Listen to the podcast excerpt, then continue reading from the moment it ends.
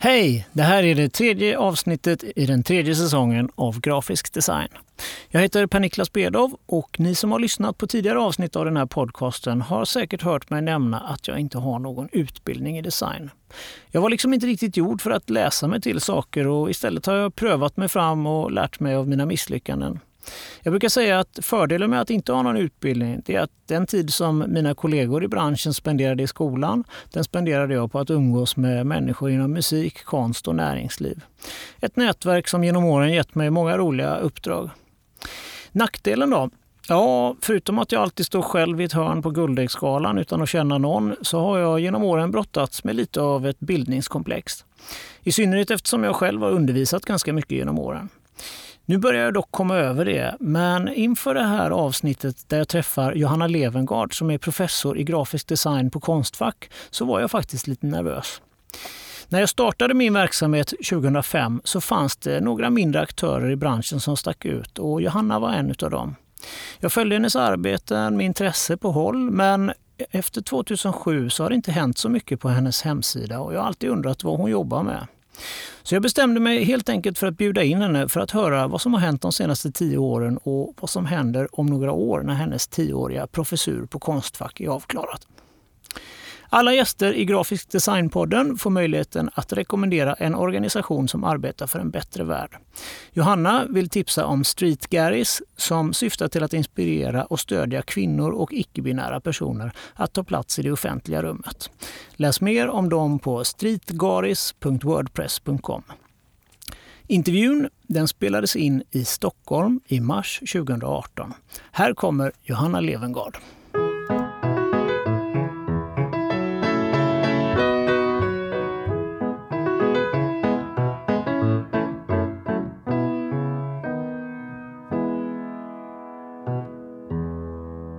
Hejsan Johanna, välkommen till Grafisk design. Tack Per-Niklas. Du är ny ordförande i Svensk bokkonst. Kan du inte berätta lite grann om vad det innebär? Mm. Eh, det stämmer, jag är ny ordförande i Svensk bokkonst sedan juni förra året och har egentligen haft mitt första riktiga styrelsemöte i höstas eller början av hösten. Svensk bokkonst startar 1933 på initiativ av Bror Zachrisson och det är för att stimulera bokindustrin i Sverige genom att uppmärksamma böcker som är väl formgivna och producerade egentligen. Idag drivs det som en förening med verksamhetsansvarig som utses av Kungliga biblioteket. Och eh, styrelsens uppdrag är framförallt att utse en jury. Också arrangera den prisutdelning som äger rum på Kungliga biblioteket varje år. Som du ju också känner till och kommer gå till mm. imorgon. Just det. Ja. Det är ju eh, en liten bit. Vi sänder ju det här om eh, någon månad så ja. det är lite gamla nyheter. Ja. Men, eh, som du har varit på dem. Ja, precis. Jag har redan varit där. men innebär det då att som ordförande då är man inte med i juryn utan nej. nej då utser man den? Ja, exakt. Det är mm. vårt uppdrag att göra det. Och vilka är det som eh, sitter i, i den juryn som ni väljer ut? Eh, det är representanter från bokbranschen kan man säga. Det är formgivare, fotografer, illustratörer men det är också boktryckare, bokbindare, förläggare. Vi har en faktor med i år om jag inte minns fel, eller förra året. Men det är, det är som representanter från hela, hela kedjan av, som ofta ingår i en bok, bokproduktion. Hur kommer det märkas att det är Johanna Levengard som är ordförande framöver? Jag tänker att mina företrädare har gjort ett så eh, bra jobb så jag ser också att jag har en viktig förvaltande roll. Men utifrån de historiska tendenser som jag ser där urvalet av böcker gått till, eller från en större variation av uttryck och genrer till något snävare, även om det börjat vändas sedan några, några år tillbaks, så tänker jag att det gärna får märkas att det blir ännu mer heterogent, alltså mer olika typer av böcker. Att formgivare, författare, tryckerier och förlag inte har en bild av att det inte är värt att skicka in vilken typ av bok som helst. Jag vet att det finns en massa böcker inom vitt skilda genrer som både ägnas omsorg och är välproducerade och naturligtvis borde vara synliga i de här sammanhangen. Men varför skickas inte de in? Tror att det kanske hänger ihop med eh, en bild av, eh, att det finns en bild av vilke, vilken typ av böcker som, som premieras, tror jag. Och det var också en av de första sakerna som jag, jag gjorde när jag tillträdde, att eh, be om att få titta på hur eh, hur det ser ut, alltså hur historien ser ut, vilka böcker som har premierats genom åren. Och det var otroligt intressant att få den här överblicken. Alltså att få en överblick över tid, för då kan man också se vilka eventuella mönster eller avvikelser som finns i urvalet. Kortfattat så kan, kan jag säga att under 50, 60 och 70-talet så finns det en större variation av böcker än vad vi ser från 80-talet och framåt att vardagslitteratur, pedagogisk litteratur och sakprosa fick större utrymme tidigare. Det fanns en större spännvidd både i vilka formmässiga uttryck och i vilken typ av böcker som uppmuntrades. Sen från 80-talet började vi se mer böcker om typografi, om fotografi eller om konst eller bokkonst generellt och särskilt ser vi böcker om fotografi eller om fotografer. Vi ser också från 80-talet mer av det som vi kallar för coffee table-litteratur eller böcker. Alltså oftast exklusiva upplagor som i första hand kanske har sina kvaliteter i omslag, tryck och material men som de flesta kanske inte skaffar sig för att läsa från perm till perm. Det som är roligt med vad som händer på 80-talet är att fotografiet börjar ta plats. Tycker jag. När vi gjorde den här eh, Eh, översikten, eller när jag fick den här översikten så var det ganska svårt för mig att se hur vi inte har gått till en period där böcker av formgivare för formgivare eller formintresserade tar mer plats.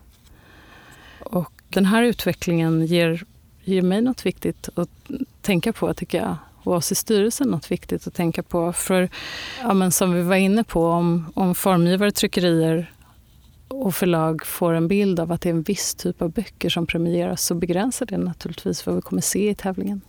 Och alla de här böckerna som har premierats sedan 30-talet, det finns att titta på på Kungliga biblioteket? Ja, det finns arkiverat. Mm. Är det öppet för vem som helst att gå och kika på det? Jag tror att du måste boka ett sånt besök. Arkivet är, är inte, det är inte helt, helt öppet, utan du måste anmäla anmäla ett sånt besök. Men det är ju otroligt, eh, det är otroligt spännande att göra det. Jag tänker det är viktigt med svensk bokkonst att det ju faktiskt, eh, att det ju faktiskt arkiveras, att vi får ett historiskt arkiv och kan gå tillbaka och titta på hur, inte bara vilka böcker som har gjorts utan också hur vi ser på formgivning och vad, vad, vi, har, vad vi har premierat genom olika tider. Det säger, det säger väldigt mycket om, om formgivningens historia också. Förutom liksom den trycktekniska historien såklart och vad som är möjligt att göra. Men vad, hur, hur står vi oss i Sverige om man tittar på klassiska boknationer som Tyskland och Schweiz och sådär. Står vi oss bra internationellt sett? Ja, jag tänker att böcker som produceras för en svensk marknad kan ju aldrig utmärka sig genom kvantitativa värden. Så i jämförelse med många andra europeiska länder är upp upplagan begränsad och därmed också ekonomin såklart. Så sett till att det ligger förhållandevis lite pengar i att formge eller producera böcker för en svensk marknad så står sig Bokhantverket i Sverige väldigt starkt tycker jag. Och om vi ska prata om formgivning specifikt så tror jag att det faktum att vi inte alltid har kunnat göra stora utsvävningar i material eller teknik bidragit till ett fokus på det typografiska eller visuella hantverket. Däremot skulle jag säga att vi är mycket sämre på att synas eller ta för oss i internationella sammanhang. Jag ser hela tiden så mycket fantastiska böcker som får oförtjänt lite uppmärksamhet för sin formgivning samtidigt som formgivning ganska sällan används som försäljningsargument i handeln trots att vi vet att väl formgivna böcker eh, faktiskt gynnar försäljning. Hur kan vi ändra på det? Där kommer vi in på någonting som jag tror också, apropå din tidigare fråga, hur det kommer märkas att, att jag är ordförande i Svensk bokkonst. Och en sak som, som jag också har funderat ganska mycket över om vi ser till svensk bokkonsts syfte, nämligen att stimulera eller inspirera en bokindustri eller mer, mer liksom väl formgivna böcker så, så tänker jag också att det, dela ut priser är ju ett sätt att stimulera eh, och jag tror att det är ett av många sätt att stimulera. Och där tänker jag mig också att samtalet om, eller att uppmärksamma vad en välproducerad bok gör alltså samtalet om boken i kanske bredare sammanhang är också någonting som man kan tänka sig Det skulle också kunna vara en viktig roll för svensk bokkonst att faktiskt skapa samtal kring böcker och bokformgivning och bokproduktion. Men när man väljer de här 25 böckerna, finns det då ett antal att det ska vara liksom si så många utav konstböcker och si så många utav eh, skönlitteratur eller vad det kan tänkas vara? Mm. Är det, eller hur ser juryarbetet ut? Nej, det finns inga sådana principer vad gäller genrer eller vilken typ av böcker som ska premieras. Utan det som eh, juryn tittar på och bedömer det är framförallt böcker utifrån... Det finns vissa liksom förbestämda kvaliteter som man tittar på. och eh, Det är framförallt visuella, kommunikativa och trycktekniska kvaliteter. Med det visuella så av, avses då formgivning, typografisk hantering, bildhantering, färg och materialval till exempel. Med det kommunikativa så avses hur samspelet mellan de här olika delarna är hanterade i förhållande till bokens ändamål, alltså vad det är för typ av bok. Och sen så med det produktionstekniska så avses valen och kvaliteten av, uh, av reprotryck eller bindning i förhållande till vilken typ av bok det är. Har du vunnit eh, själv någon gång i Svensk Bokkonst? Jag har aldrig skickat in till Svensk Bokkonst. Nämen, varför inte det? jag har aldrig skickat in formgivning till någon tävling överhuvudtaget. Nähä. Är du principiellt emot det? Eller? Jag har funderat själv på eh, varför. Men jag har inget bra svar på det. Jag tror jag är, är för dålig förlorare. Jag är för rädd för att förlora. Jaha, det är så. Det är lättare att inte delta. Mm. Jag vet inte. Det hänger nog ihop med, med att eh, jag, he, jag hela tiden sen jag, ja, men när jag har jobbat och i min praktik så har jag liksom jobbat med de uppdrag som jag velat ha och eh, av den anledningen, alltså jag har haft, jag har liksom kunnat ha och bedriva den, precis den verksamhet som jag, som jag vill. Eh, och det har också gjort att jag tror att det också är en av anledningarna till att jag inte har en fungerande hemsida och sådär. Det har aldrig, det har aldrig varit det har aldrig varit ett instrument sådär för, för oss. Nej, den var länge sedan den uppdaterades, det vet jag. det, var, det var väldigt länge sedan. Men, eh, men nu får vi väl uppmana då när vi pratar om svensk bokkonst alla att skicka in dit så mycket som möjligt för att lyfta svensk eh, bokkvalitet. Jag tycker verkligen det. Och ju fler, ju större, liksom, ju mer diversifierat urval som finns, desto mer olika typer av böcker kommer vi också se eh, som uppmärksammas. Så absolut, det, det tycker jag verkligen. Jag tänkte att vi ska backa lite grann och eh, titta på, på din bakgrund. Jag eh, lyssnade, du var med i en podcast i Kolla för några år sedan och då hörde jag med lite glädje att du faktiskt har börjat i reklambranschen, precis mm. som jag. Kan du inte berätta när du började där? Det var på 90-talet och jag vet att du bland annat jobbade med Leo Nordin. Mm, just det. Och Benny Ljungblad. Det första som hände var faktiskt att jag jobbade på det som, hette, det som då hette Reklamförbundet, det som idag är Sveriges kommunikationsbyråer. KOM. KOM, precis. När det låg på Norrlandsgatan. Mm. Eh, nej men, eh, precis så var det. Reklambranschen var ju, det var ju liksom en inkörsport för mig. Jag visste att jag ville jobba med, med text och bild och visuellt berättande i olika former. Däremot så var det ingen som berättade för mig att det fanns något som hette grafisk formgivning och ännu mindre att det var ett yrke som jag faktiskt kunde leva på. Men hur, hur hittade du första gången då? Vad, vad, när, när gjorde du din första grafiska design? Ja, men min, min första grafiska design gjorde, eh, gjorde jag väl... Ja, det, beror, det beror på vad du, vad du menar, men eh, det gjorde jag ju såklart när jag jobbade på, på byrå. Men började, blev du anställd men, som grafisk designer direkt eller var du någon ateljéassistent? Eller? Ja, jag var ateljéassistent i början. Det började med att jag praktiserade. Det här var någon gång under högstadiet. Och det här var ju på, tio, det var, högstadiet var det nästan? Ja, då är vi i slutet på 80-talet. Ja. och det var under den tiden, eh, det var ju också under den tiden, det var ju det här liksom skiftet när man gick över från ja, men till digital produktion. För mig var den praktiken var ju väldigt mycket liksom, hantverksmässig erfarenhet att få syn på liksom, det produktionstekniska, reprokameran och eh, all den här vax, vaxmaskinen och all den här liksom analoga apparatur som man hade för att kunna producera, producera annonser och sådär. Då, då, då jobbade du i ganska många år ändå som grafisk designer. Var det, var det, hur var det då? Var det roligt? Jag har tittat på din LinkedIn-sida här innan vi mm. har tittat. Då, då, har du inte skrivit med det här i, din, i ditt CV tror jag. Jaha, okej. Okay. Men det kanske ja. inte är medvetet att du har... Nej, det är det, det, är det faktiskt inte. Ja, det kanske, sånt, sånt borde man såklart göra. Jag är, jag är inget föredöme när det gäller att, att liksom uppdatera mitt eget CV eller att uh, dokumentera och publicera arbeten online. Och du har en, en det, välfylld uh, fysisk mapp hemma istället kanske? Det, ja, det har jag absolut. Jag har, ett stort, jag har ett stort fysiskt arkiv hemma. Men det är viktigt när vi publicerar den här podden att det här är, inget, det här är, inget liksom, det här är inte föredömligt. Så här ja. ska man inte göra. ja. ehm, Men ja. vart det här mynnade ut i alla fall, det var ju att du eh, startade en egen designstudio. Gjorde du det, för du har ju gått på Konstfack. Gjorde, startade du den innan du började på Konstfack eller gick du från reklambyrå till Konstfack? Jag gick från reklambyrå till Konstfack. Ja. Mm. Hur, hur, såg det beslutet ut? Varför eh, bestämde du dig för att göra det?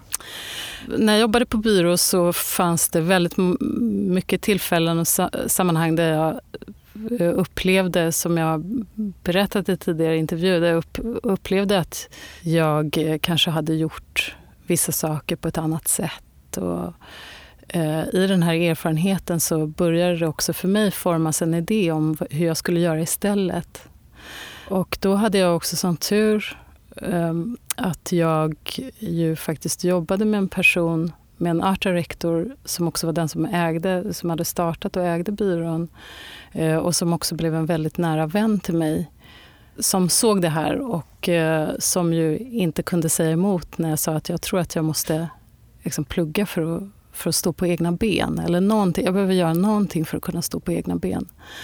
Och då var eh, han, för honom så var Konstfack liksom ett självklart ett självklart val utifrån vad jag sa att jag ville göra, att jag ville driva egen designpraktik och sådär. Ja, du visste det redan då, att du ville driva egen? Ja, men jag tänkte, jag tänkte nog att jag ville, ville göra det. Och för, att kunna, för att kunna jobba på ett sätt som jag själv tyckte var roligt och trodde på. Men hur var eh, utbildningen då? Det här var i slutet på 90-talet? Ja, precis. Det här är slutet på 90-talet.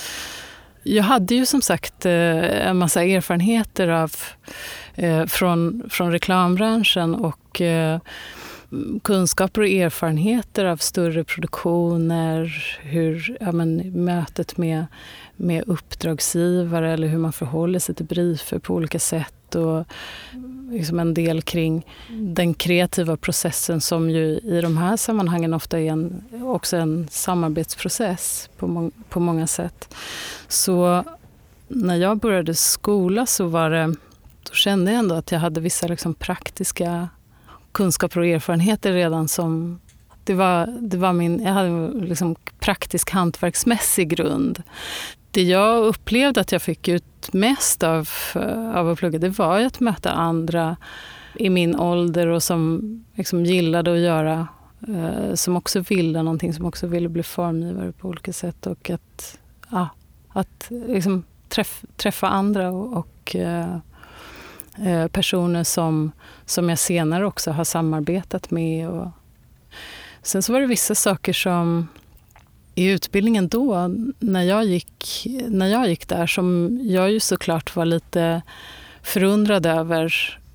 Därför att även om jag hade liksom erfarenhet av till exempel skicka saker till tryck och sånt där så, så undrade jag ju hur jag kunde examineras efter fem år utan att behövt skicka någonting till tryck. För att om jag inte hade haft den erfarenheten sen tidigare så hade jag ju varit ganska handfallen eh, när jag hade examinerats. Och när du gick ut 2003 mm.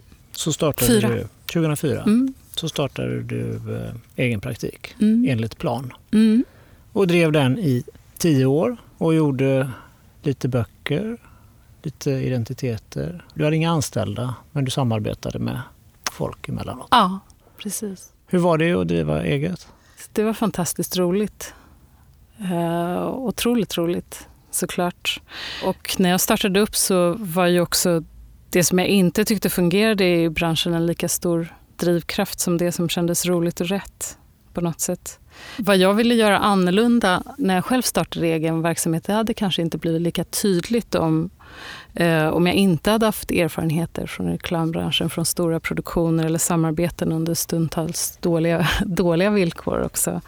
Och förstå organisation var, tror jag, avgörande för hur jag själv eh, började bygga upp min verksamhet. Alltså hur, hur jag väljer samarbeten eller ser på kreativ utveckling. Och 2012 så fick du en förfrågan ifrån Konstfack. Berätta. Ja, jag blev kontaktad av eh, studenter och lärare som var på skolan då. Du hade också undervisat där under tiden? Jag hade undervisat, jag hade och eh, jag hade varit inne som gästlärare och gjort workshops och, och föreläs, gett föreläsningar och lite sånt där. Inte bara på Konstfack, på en massa olika designskolor i Sverige och utomlands. Men Konstfack var en av dem och eh, då var det, en, eh, då var det ett par studenter och lärare som kontaktade mig och sa att nu utlyser de den här tjänsten och vi tycker att du ska söka. Och det var vilken tjänst? Professor i grafisk design. När, du, när vi sågs eh, här och pratade lite innan det här samtalet så berättade du för mig att du var lite kritisk mot skolan innan du började. Vad var det du var kritisk emot och hur kommunicerade du det? Eh, nej men jag var helt öppen med, eh, eller till och med min ansökan kring vad jag inte tyckte fungerade och varför. Eh, och egentligen så handlar det inte bara om utbildningen på Konstfack utan utbildning i, i grafisk design generellt och utifrån mina, eh, mina erfarenheter av eh, andra utbildningar. Kortfattat och generellt så handlar det om hur vi inom utbildning ser på och förhåller oss till bransch, industri och marknad. Alltså hur ganska många utbildningar navigerar utifrån en ganska linjär och ofta lokal syn på hur det ser ut, hur vi definierar området och hur vi definierar vår roll. Och det andra handlar om vilken syn på kunskap som präglar många utbildningar. Alltså det finns fortfarande en lite romantisk idé om utbildning som en slags mästare-elev-relation eh, där de kunskaper och erfarenheter som varje student redan har med sig när de kommer inte riktigt tas tillvara på. För mig så är kunskap aldrig något som bara en person ger till, liksom ger till någon annan utan det är också någonting som utvecklas hos var och en av oss eller gemensamt när det skapas förutsättningar för det.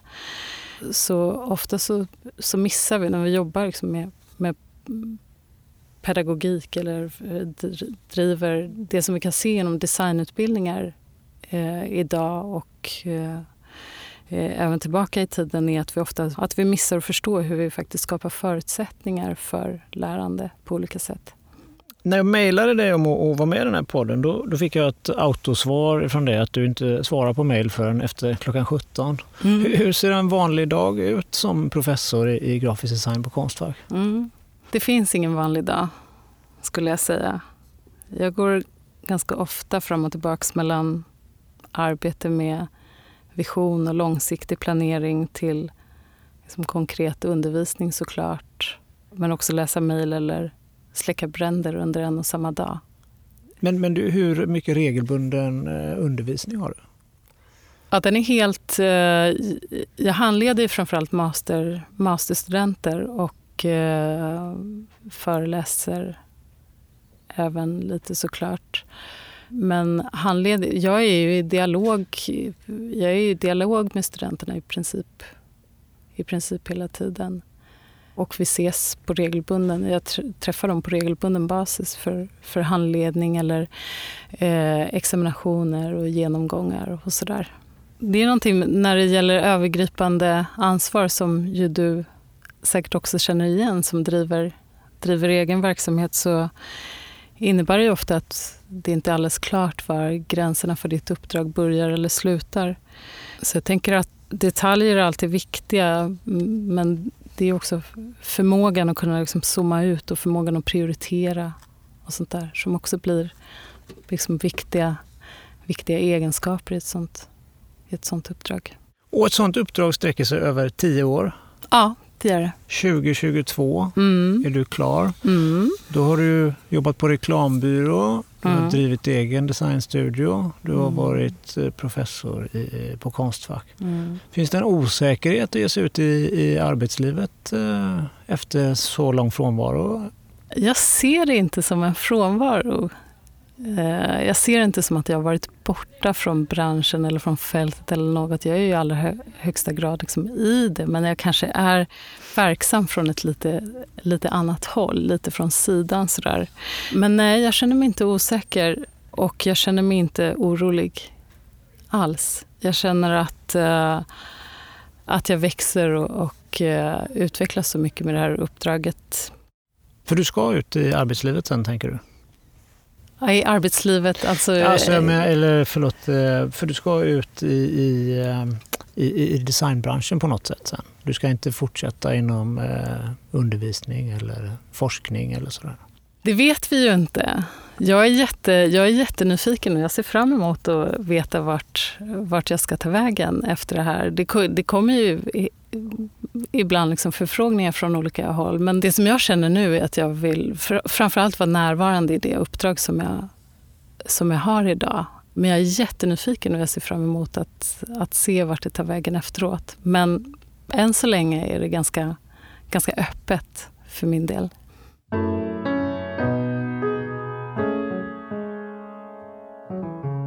Men en sak som jag funderar lite grann på det är, du är ju lite utav en eh, talesperson eh, inom visuell kommunikation ibland. När medierna vill, ha någon expert som uttalar sig, då får du ibland svara på frågor kring det. Hur blir man en sån person? Är det någonting man blir per automatik eh, genom att vara professor på Konstfack eller är det någonting man söker sig emot?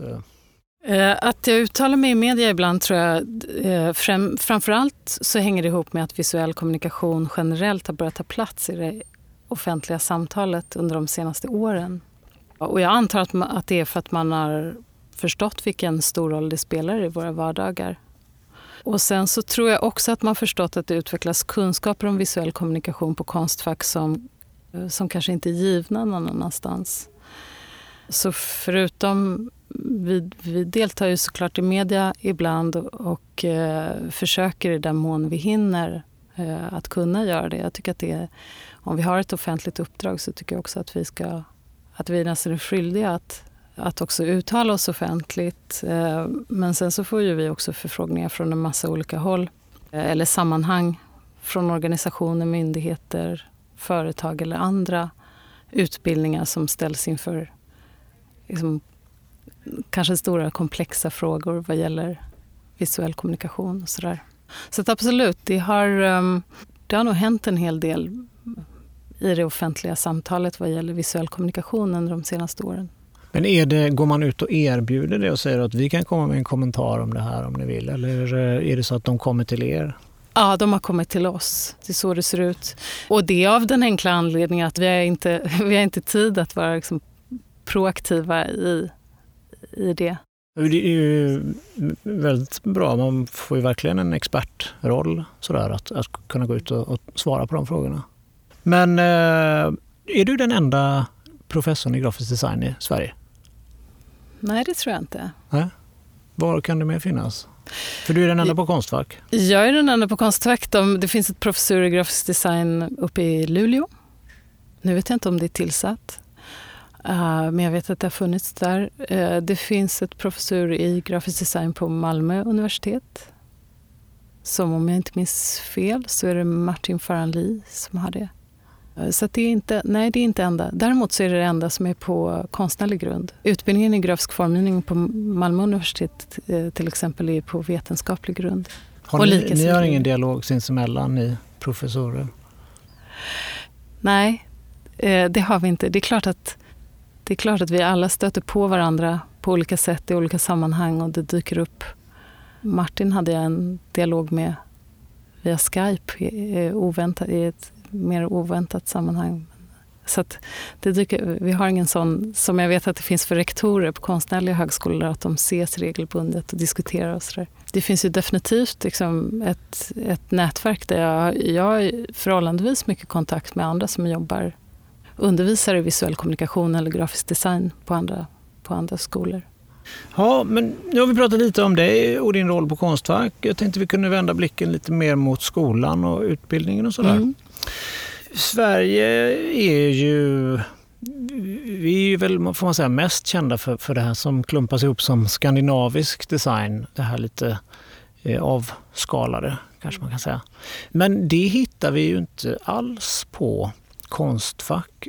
Och jag vet att du har eh, lite tankar om det där. Vad tror du? Vad är det som har hänt där? Varför, ser det, varför är inte det representerat på, på Konstfack?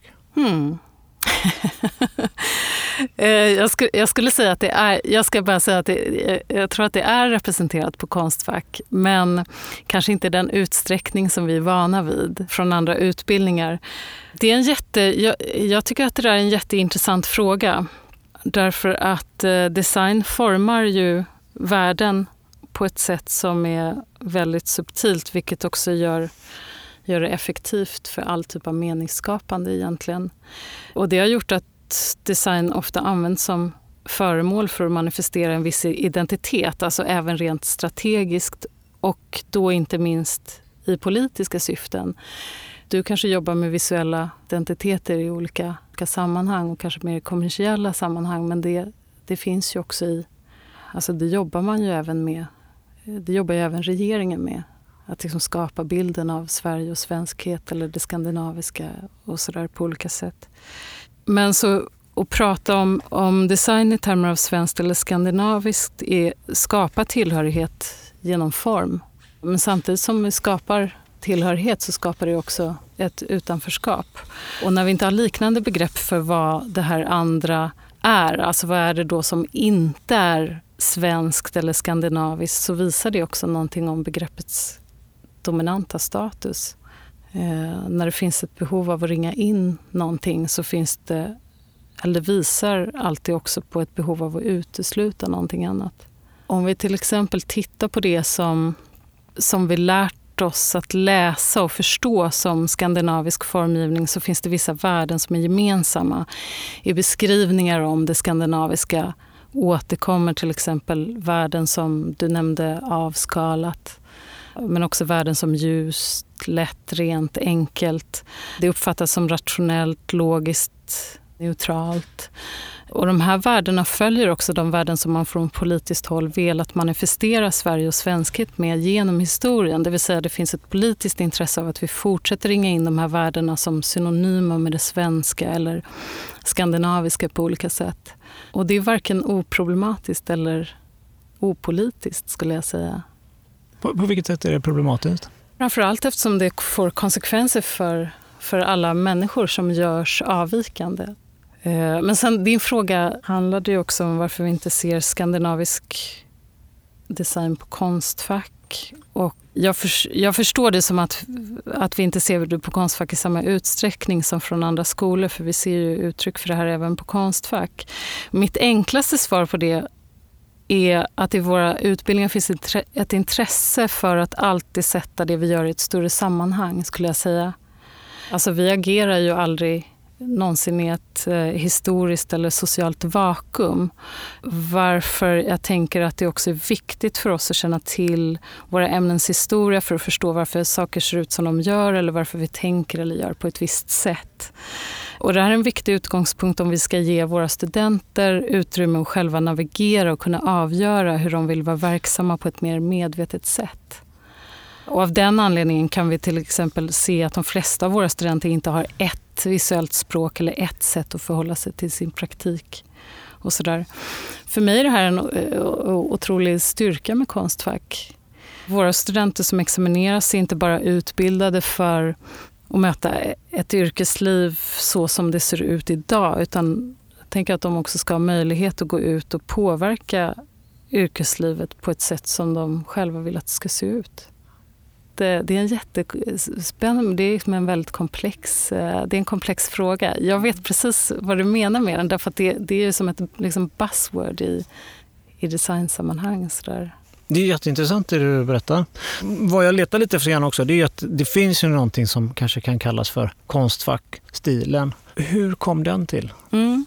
Alltså jag skulle säga att mitt tidigare svar också är en svar, ett svar på den här frågan. Eh, alltså att den utbildning som var på Konstfack, eller de utbildningarna kanske jag ska säga att de inte är upplagda eller de är upplagda just för att studenterna inte ska utveckla en viss stil eller ett visst förhållningssätt. Men däremot så tror jag att idén om att det finns en särskild konstfackstil kommer av att människor ser och uppmärksammar det som avviker från mycket av det vi vanligen ser i våra visuella flöden. Det finns ju såklart studenter som väljer att jobba mer konventionellt eller vad vi ska kalla det för. Det ser vi ju en massa exempel på men det är sällan de här, eh, det är sällan de här arbetena som uppmärksammas. Och sen så vad gäller stil så är det alltid, studenter är alltid på olika sätt inspirerade av varandra, precis som alla yrkesverksamma formgivare är. Och då går det ju såklart att se hur vissa uttryck liksom präglar vissa tider eller premieras i vissa tider. Men du hade någon tanke om eh, det var någonting som hände, du berättade för mig kort när vi såg så att det var någonting som hände på 60 eller 70-talet. Kan du inte dra det? Jag tyckte det var så intressant i resonemanget. Jag berättade nog för dig då om när man bytte namn på utbildningen. Det hette tidigare reklamlinjen. Eller något sånt där. Reklam och, och, och någonting.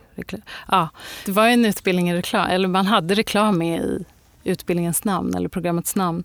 Och eh, i slutet av 60-talet så var det inte så himla liksom, coolt att att jobba med reklam, det var ju tvärtom. Det var ganska liksom, fult och, och, det bästa man kunde göra om man gick på Konstfack då var väl att gå bildlärarprogrammet. Alltså pedagogik hade ju liksom skyhög status medan reklam kanske var det som hade lägst, lägst status. I samband med det, liksom gick bort från, man tog bort reklam i programmets namn så tror jag också att det hände det finns någon sån, var det det vi pratade om? Det finns tendenser där när reklam blir fult att också kommunikation generellt blir fult. Och då är det bästa vi kan göra det är att inte kommunicera, det är att göra oss så obegripliga som möjligt. Det kanske är lättare för oss idag att säga att, att liksom reklam och kommunikation är inte helt synonymt. Det är klart att reklam är en form av kommunikation men kommunikation är ju liksom helt centralt eh, när det kommer till grafisk formgivning och eh, när det kommer till all typ av, ah, ja, båda de ämnen som vi jobbar med, nämligen illustration och grafisk formgivning. Eh, så det kanske sker någonting i, i förändringen av uttryck när man föreställer sig att, att det kommersiella alltid är det kommunikativa eller att det kommunikativa alltid är kommersiellt när man tar avstånd från det kommersiella så tar man också lite avstånd, säkert omedvetet, från det kommunikativa.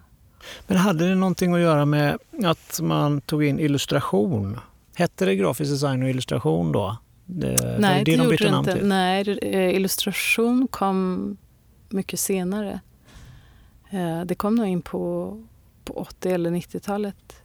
Eller illustra jag ska inte säga att det är, illustration har ju alltid funnits. Alltså för det första, Konstfack hette ju rit, ritskolan från början, eller rittekniska skolan. Så, så illustration har ju alltid liksom varit ah, Konstfacks ryggrad på något sätt. Om man tittar på bildberättartraditionen som finns i Sverige som ja, allt från liksom Elsa Beskow till Tove Jansson till Pia Lindenbaum och, och de stora barnboksförfattare som finns i Sverige idag så är de alla utbildade på Konstfack. Så att illustration och bildberättande skulle jag säga har varit det har alltid funnits, eh, funnits med och varit centralt på, på Konstfack. Tove Jansson eh, som gick på Konstfack i, under 30, 30-talet, 36 tror jag hon började eller något sånt där det var ju först efter att hon examinerades från Konstfack som vi började kunna se ett litet vitt fluffigt troll på en akvarellmålning i Tyskland och sen så växte historien om Mumintrollen fram. Så den slutsatsen tror jag inte man ska dra. Men hör eh, grafisk design och, och illustration ihop? Nej, det är två olika ämnen. Sen har vi valt att låta dem samexistera inom programmet eftersom vi ser att båda bottnar i visuell kommunikation. Det är viktigt att se att det är två olika ämnen. Jag skulle inte kunna byta jobb med professorn i illustration och vice versa. Det skulle inte bli, det skulle inte bli så bra. Nej. Men eh, ska man inte söka till GDI om man känner sig svag på den illustrativa sidan? Jag tänker på dina arbeten, det jag har sett av dig. Du har inte så mycket illustration i, i dina arbeten, du är mer Nej. typografisk. Ja. Jag, eh, jag kan inte rita alls. Men det behöver man inte kunna då? Nej, man måste inte kunna det. Eh, däremot så, eller måste kunna det, det, det, tecknandet är ju viktigt. Men det är viktigt, tecknande och illustration är ju inte alltid heller samma sak. Men tecknandet är ju viktigt och det är alltid, liksom, även om jag är, jobbar med typografi så är ju ju bokstavstecknandet och att, jag ju också har jobbat mycket med det och tränat har ju en stor betydelse för hur jag jobbar med typografi och hur jag ser på typografi och sådär. Så att tecknandet är ju viktigt. Eh, det är ju oerhört viktigt om man är grafisk formgivare, tänker jag. Och det får jag ju, det får jag ju utrymme att träna, eh, träna på Konstfack på en kandidatutbildning. Ja, men för, för mig är de två ämnena långt ifrån varandra mm. egentligen. Jag tänker mm. nästan att grafisk design och fotografi kanske är närmare släkt. Eller, eh, så att eh, jag har liksom aldrig riktigt känt att där skulle jag passa in och gå. Nu har mm. jag ju jobbat mig fram istället. Mm. Men eh, ja, men jag var lite nyfiken bara på, mm. på hur du mm. såg på det. Mm. Men om vi bara backar lite grann till den här konstfackstilen som jag nämnde tidigare. Jag vet ju att ni arbeta med att vara så breda som möjligt, att det inte ska vara en stil. Hur gör ni för att öppna upp för, för, för så, så många uttryck som möjligt? Mm. Eh, jag tänker att det hänger ihop med vad man har för syn på lärande och vad man har för syn på kunskap och att man som lärare ser vikten av, eller förstår att studenter är också bärare av kunskap alla studenter kommer in med sina erfarenheter, förkunskaper, preferenser och så vidare. Och eh, att inte, inte ha ett förhållningssätt till pedagogik där eh, jag går in i klassrummet eh, med en idé om att det finns någonting som jag har som är mer värt än det du har som jag ska lära dig, som jag ska överföra till dig. Eh, det finns såklart vissa kunskaper och, och förmågor och sånt där som är grundläggande som vi vet att våra studenter, det här, det här behöver de kunna, det här kommer gynna att, att de har de här grundläggande kunskaperna. Det, det kommer liksom skapa bättre förutsättningar för dem i ett yrkesliv. Det är klart att det finns sådana saker som det jag nämnde med att det är väldigt bra om man har om, eh, eh, om man vet hur det går till att lämna saker för tryck och så vidare. Eh, alltså det finns ju en massa sådana kunskaper. som är... Men när det gäller hur vi tittar på form och eh, hur vi utvärderar och bedömer form så är vi ganska noga med att vara öppna med referenser till exempel. Om jag ger kritik på någonting, att inte, att inte vara så liksom, grovhuggna och eh, prata i termer av fint, ful, bra, dåligt eh, i någon slags fostrande anda som är väldigt vanligt eh, i, i utbildningar vad gäller grafisk formgivning, eller har varit det i alla fall. Eh, utan att prata mer nyanserat kring vad är, det, vad är det egentligen jag ser, hur förstår jag det här och varför? Eh, att prata om de kommunikativa aspekterna.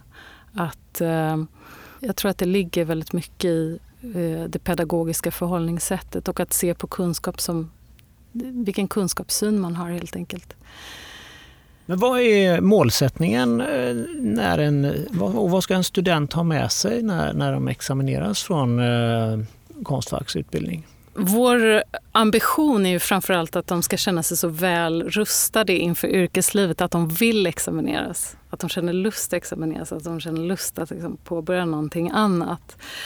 Vi vill också att de ska examineras och känna att de kan vara verksamma i de sammanhang som de tror på och väljer. Kort, kortfattat.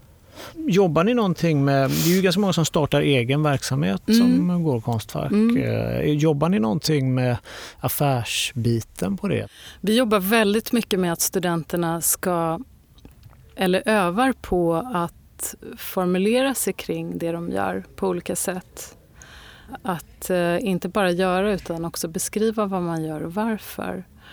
Och det tror jag, det tror jag är viktigt. Det tror jag är så grundläggande och viktigt för att kunna sälja något. Alltså att du, vet, att du bottnar i vad det är du gör och varför du gör det. Jag kan också säga att vad gäller kandidatutbildningen så är den också på väg att, att utvecklas lite. Eh, vi är på väg att göra om den. Ja. Det säger jag lite off the record nu. Ska vi klippa bort detta då menar du? Vi får väl se hur det ser ut. Varför jag frågar är lite grann, jag tycker att det görs mycket intressanta grejer. Jag får eh, portfolios ibland till mig från Konstfack och tycker att det är intressant. Men det är rätt svårt att sälja de enheterna för mig som har uppdrag. Jag har ju uppdragsgivare i både näringslivet och, och kulturlivet. Kulturlivet är mycket lättare. Där är acceptansen ganska hög. Men i näringslivet att gå in och presentera den typen av ganska fria tankar sådär, det är jättesvårt. Och, och därför så undrar jag just om de är, liksom, får de jobba med och, och, och vara redo för arbetslivet. Men det kanske är olika, det arbetslivet som jag har kanske inte är det som de siktar mot heller. Vissa gör nog det. Eh, och det kan nog vara så att eh, det kanske inte liksom står högst upp på listan alltid. Om du frågar studenterna så tror jag inte att det är någon som säger att de inte vill jobba och kunna försörja sig på det. De flesta studenterna tror jag är otroligt liksom öppna för olika typer av uppdrag. Alltså om man tittar på arbeten som kommer direkt från, från skolor eller som kommer direkt från nyutexaminerade studenter på Konstfack, om man tittar tillbaks i tiden. Om jag tittar på mina eh, mina medstudenters eller klass, klasskompisars arbete, så, alltså de arbetena som vi höll på med då och sen så tittar jag på hur de jobbar idag så, så kan man också se att det finns vissa, vissa där som gjorde arbeten som jag kanske inte alls skulle liksom koppla till de här sammanhangen men som under tiden och beroende på hur intresset har ut, utvecklats ju faktiskt har börjat forma en praktik som, ja, men som jobbar kommersiellt idag och också hur det har format deras sätt att gestalta eller deras sätt att förhålla sig till design. Jag tänker att det kanske hänger ihop i vilket sammanhang någonting görs. Och det är klart att eh, om man utbildar sig och man ska träna upp liksom, sina skills eller sin förmåga att, att gestalta så är det klart att man måste under en utbildning också vara prövande att hitta olika språk på olika sätt. Ni har ju ganska många internationella studenter på Konstfack. Vad, mm. vad har Konstfacks utbildning för anseende internationellt? Konstfack står sig väldigt bra internationellt. Alltså I jämförelse med flera andra universitet och högskolor så är Konstfack litet sett till antal studenter och anställd personal. Ändå så har vi ett internationellt rykte. När jag är ute på designkonferenser och så där så känner de flesta till Konstfack och har en bild av att det kommer ut bra saker därifrån. Så Konstfack skulle jag säga ett väldigt bra rykte internationellt. Det finns ju också någon sån central liksom, rankingsida där Konstfack har klättrat eh, de senaste åren på den här listan och eh, står sig väldigt starkt internationellt. Vi har ju, till masterprogrammet så har vi sökande från 30 olika länder från olika delar av världen varje år och Eh, alla de som söker är oerhört medvetna om vad det är de söker och varför de söker det. Vad är styrkan som eh, masterutbildningen på Konstfack har som inte andra har? Jag tror att det är lite olika saker.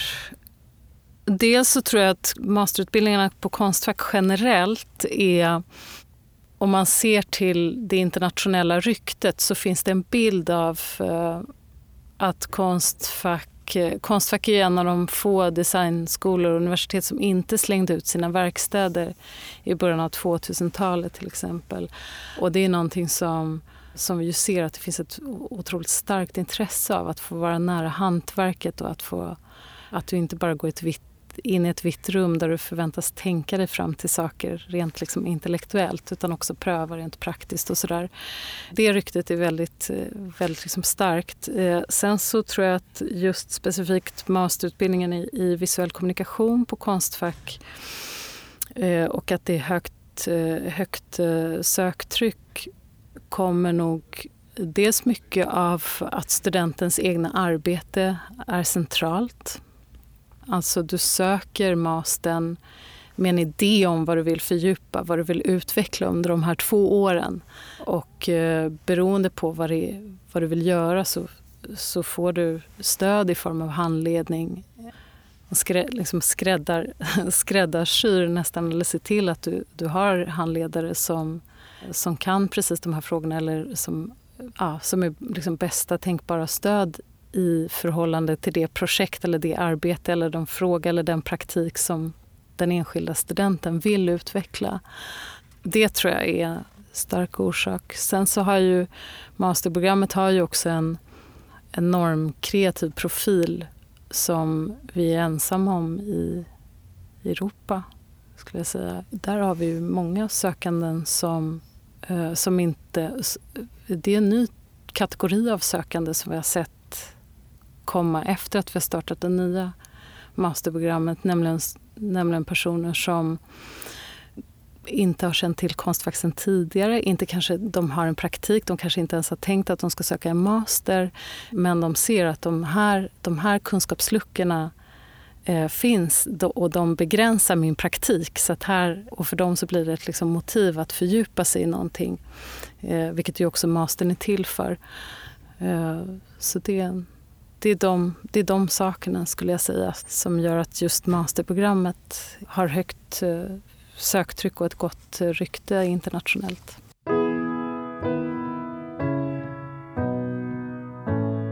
Jag tänkte be om ett tips då och eh, höra då eftersom det kommer mycket bra ut från Konstfack och det är ju bland unga designers där alla nya uttryck eh, skapas. Eh, jag tycker det är kul att hålla koll på det hela tiden och se vad som händer. Och var ser man det här bäst någonstans? Jag följer lite grejer på Instagram och sådär. Mm. Vad har du för tips för mig och alla andra som vill liksom se allt det nya från svenska grafiska designers? Mm. Samlat så. Ja, om det går. så, alltså om man vill titta på det samlat så är det ju såklart då eh, och inte liksom orka hålla koll på, på Instagramflöden och, eh, och så vidare så, så är det väl eh, vårutställningarna och eh, nu tycker jag också ung, ung svensk form har börjat skärpa till sig lite grann och liksom fått en större eh, vad gäller grafisk design. Det är, det är väldigt eh, i ung svensk, svensk form så, så har ju grafisk formgivning väldigt sällan varit synligt.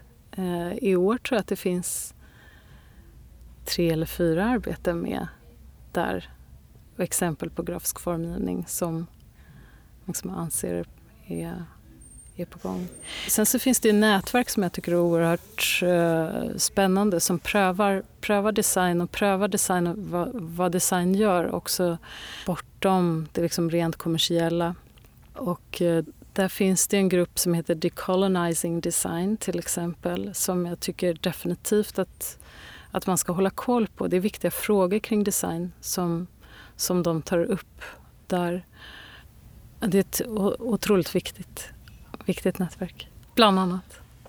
Tack så mycket Johanna och ja, tack, tack så mycket för att uh, du ville komma hit. Tack själv.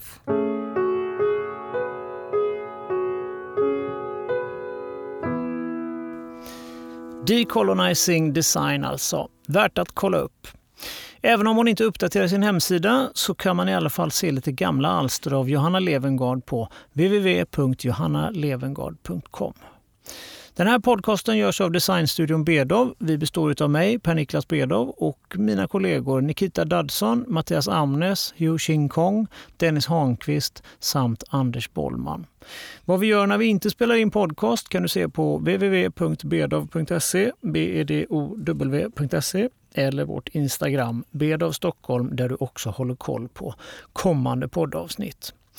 Och ja, i nästa avsnitt som kommer om tre veckor så träffar jag en gammal kompis. Då är det nämligen dags att lyssna på Peter Ström som tillsammans med Mattias Jakobsson driver studion Konst och teknik sedan drygt ett decennium.